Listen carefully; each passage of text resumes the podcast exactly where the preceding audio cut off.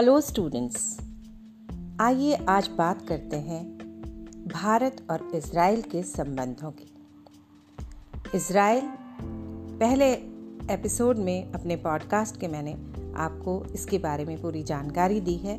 जिन बच्चों ने अभी तक वो नहीं सुना हो, वो भी सुन लें।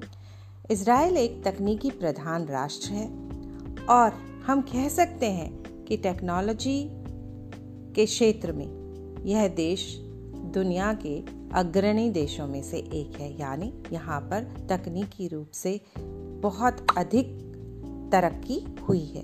यहाँ की जो अर्थव्यवस्था है,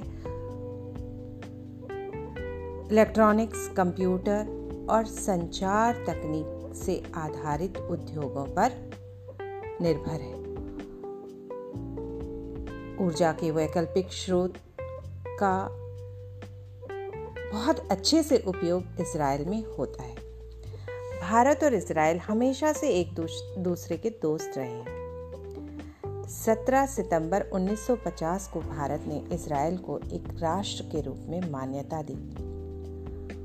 और फिर 1953 में भारत ने इसराइल को मुंबई में अपना दूतावास यानी एम्बेसी खोलने की अनुमति दे दी।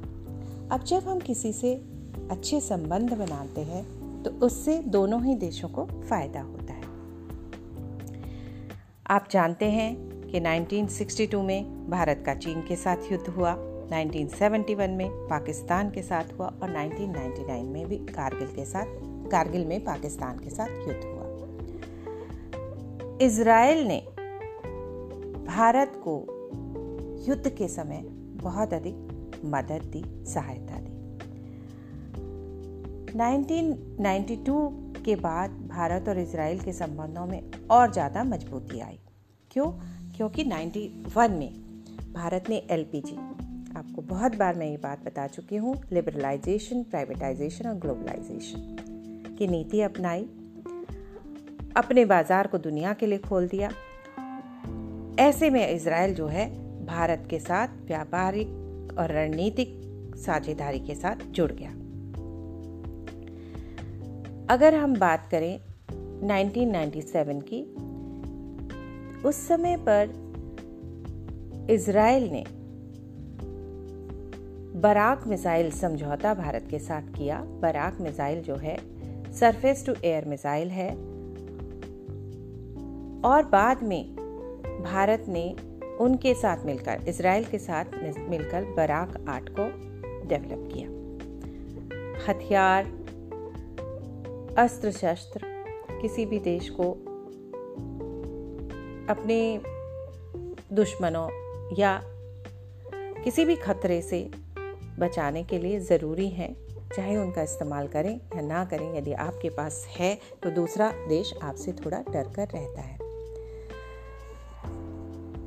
तो युद्ध के अगर हम देखा जाए तो अमेरिका और रूस के बाद तीसरा जो देश है जो इस भारत की जो इस क्षेत्र में मदद कर रहा है या आयात करते हैं हम उससे इन चीज़ों को, युद्ध के लिए मिसाइल्स हो गए रडार हो गए, ये सब चीज़ें इसराइल से भारत आयात करता है। जब भी भारत ऐसी स्थिति में रहा कि उसको हथियारों की ज़रूरत थी इसराइल ने हमेशा मदद करी। 1999 के कारगिल युद्ध में। अमेरिका से जीपीआरएस मांगा गया, उसने इनकार कर दिया। ऐसे में इसराइल ने तुरंत आगे आकर आधुनिक हथियारों के साथ भारत की मदद करी। इसके साथ साथ भारत में कृषि के क्षेत्र में इसराइल ने बहुत अधिक सहयोग दिया। 2008 में एक समझौता हुआ, जिसमें ये सोचा गया कि जो मिडिल ईस्ट में के नेटिव ट्रीज हैं मतलब जो वहाँ पर उगते हैं पेड़ वेड़ वो हम भारत में उगाएँ। उसके लिए इसराइल ने अपना सहयोग भारत में दिया और भारत में जैतून के पेड़ों को लगाने में मदद करी। कृषि के क्षेत्र में सिंचाई का बड़ा महत्व है।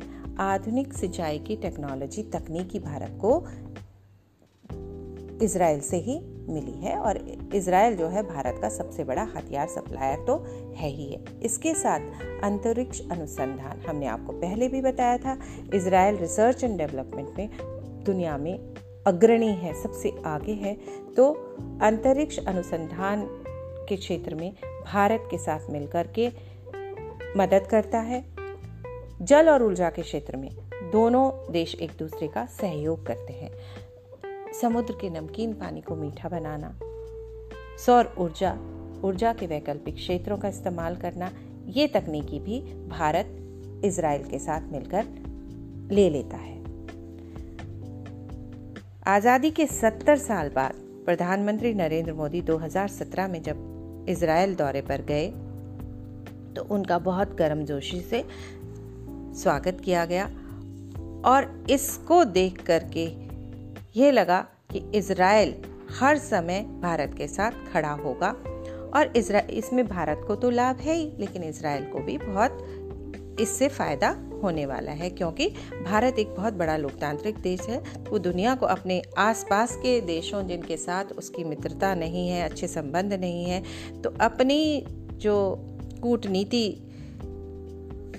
राष्ट्र करते हैं, उसमें वो दुनिया को बता सकता है कि इतने बड़ा दोस्त उसके साथ में है। साइबर सिक्योरिटी के क्षेत्र में इसराइल बहुत आगे है और इसमें भी भारत का वो सहयोग करता है।